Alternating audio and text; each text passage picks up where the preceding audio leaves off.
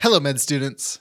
My name is Zach Olson, and thank you for downloading this week's episode of the EM Clerkship Podcast.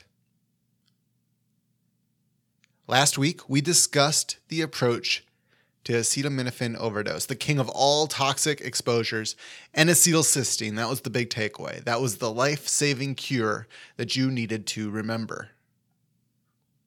This week, we are discussing the queen of all tox overdoses salicylate and aspirin overdose.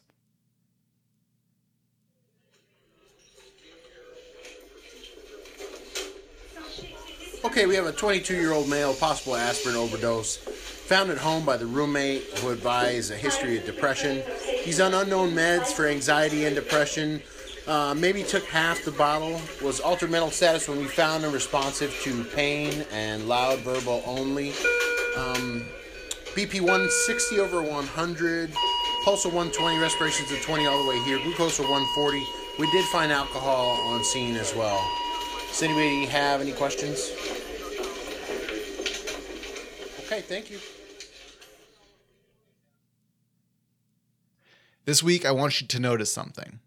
With Tylenol, we were screening patients who were asymptomatic to see if they had sky high levels of acetaminophen in their blood before they moved into that symptomatic liver death phase. That was easy. Anybody who you thought might have had an overdose, anybody that you thought was a psychiatric case, gets screened with the test because acetaminophen is an asymptomatic overdose. Aspirin overdose is different.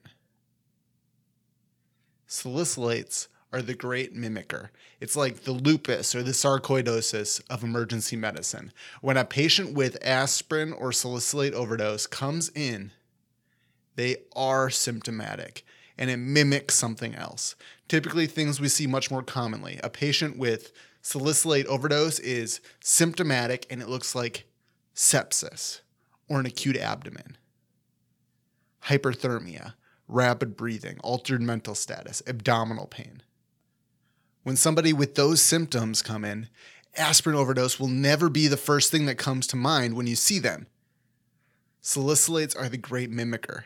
That's what you need to remember as you train to become an emergency physician. Now, with that said, let's go through an approach.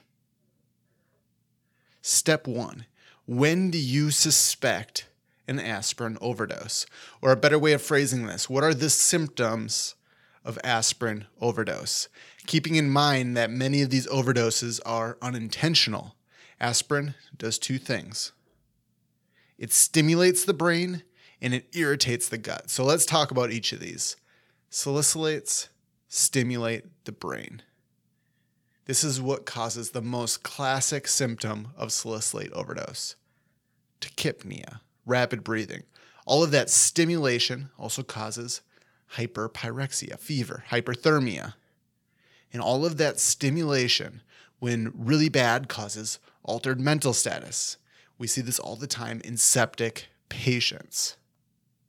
The other effect of aspirin in tox is the irritation of the GI tract.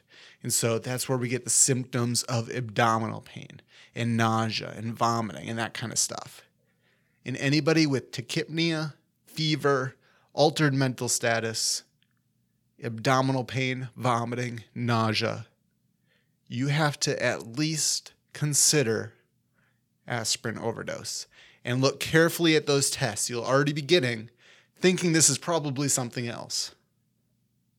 Which brings us to step two. What are the abnormal tests in an aspirin overdose? The classic one that you're going to be expected to know is something called an anion gap metabolic acidosis. You've probably heard of this depending on how far you are in med school. An anion gap is something that gets calculated by the electrolytes that you send on pretty much everybody. A normal gap is like 10. If it starts to go up, you start thinking about anion gap metabolic acidosis. The other abnormal test you might see is an abnormal blood gas. Now, we don't get blood gases on everybody, but on really sick patients, you will. And you will notice something called a mixed acid base disorder. Again, you may or may not know this, and this is a whole episode unto itself blood gases. But briefly, the patient will be breathing fast, and so their CO2 is low because they breathed it all off. That's called a respiratory alkalosis when that happens. And then the salicylates themselves are an acid. Aspirin is actually called acetylsalicylic acid. When you have an acid in the blood, it's called a metabolic acidosis. So you have a respiratory alkalosis and a metabolic acidosis. So these patients have a metabolic acidosis from the salicylate itself and a respiratory alkalosis from the tachypnea, from that brain irritation. But don't get too dragged down in that today. Those are the two abnormal tests you will see an anion gap in a mixed acid base disorder. Step three is testing for aspirin overdose. This is a quick test you can order, just like the acetaminophen test. It's typically not a send out test. It's called the serum salicylate level, and that's how you can confirm the diagnosis. Now, step four let's say that the patient does have a salicylate overdose. You've diagnosed it, but it's mild. They aren't that sick. How do you treat this? We do a trick called alkalinizing the urine, which acts to drag out the salicylates from the blood extra fast. We give a drug called bicarbonate, typically sodium bicarbonate. And as this drips into the patient's bloodstream, their urine alkalinizes and their salicylate level drops. That's how you treat a mild overdose. But step five, if it's a severe overdose, you do have one other trick up your sleeve besides alkalinizing the urine. You can't do this yourself, but your nephrology team can dialyze the salicylates out of the patient's bloodstream. This has its own big set of risks, but it really does a good job of cleaning it all out of the blood, and you can save a life. That's what I love about tox. If you actually can figure it out, you save the life. That wraps up this episode. Remember again, aspirin overdoses are very misleading. They are the great mimicker. They cause tachypnea and fever and abdominal pain and altered mental status. And so, whenever you have patients with those symptoms, you have to keep your brain on. And your attending is going to be very impressed if you put salicylate in the diagnosis of someone with tachypnea and abdominal pain. This week's pimp question How do you calculate an anion gap? And what is a normal anion gap? We talked about this earlier. On all of these electrolyte panels that we're sending, you take the sodium and you subtract out all of the negative anion stuff you can think of. Chlorides are negative, bicarb, which for the record is represented by CO2 on the electrolyte panel. That's a negative anion. So that big pile of positive sodiums minus the negative chlorides and the negative bicarbs, and you are left with an anion gap. How much negative stuff or anions are left unaccounted for and are needed to balance out that pile of sodium? Normally it's about 10, and it's made up of a bunch of random stuff in the blood. But once it starts getting much greater than 10, something else is in there.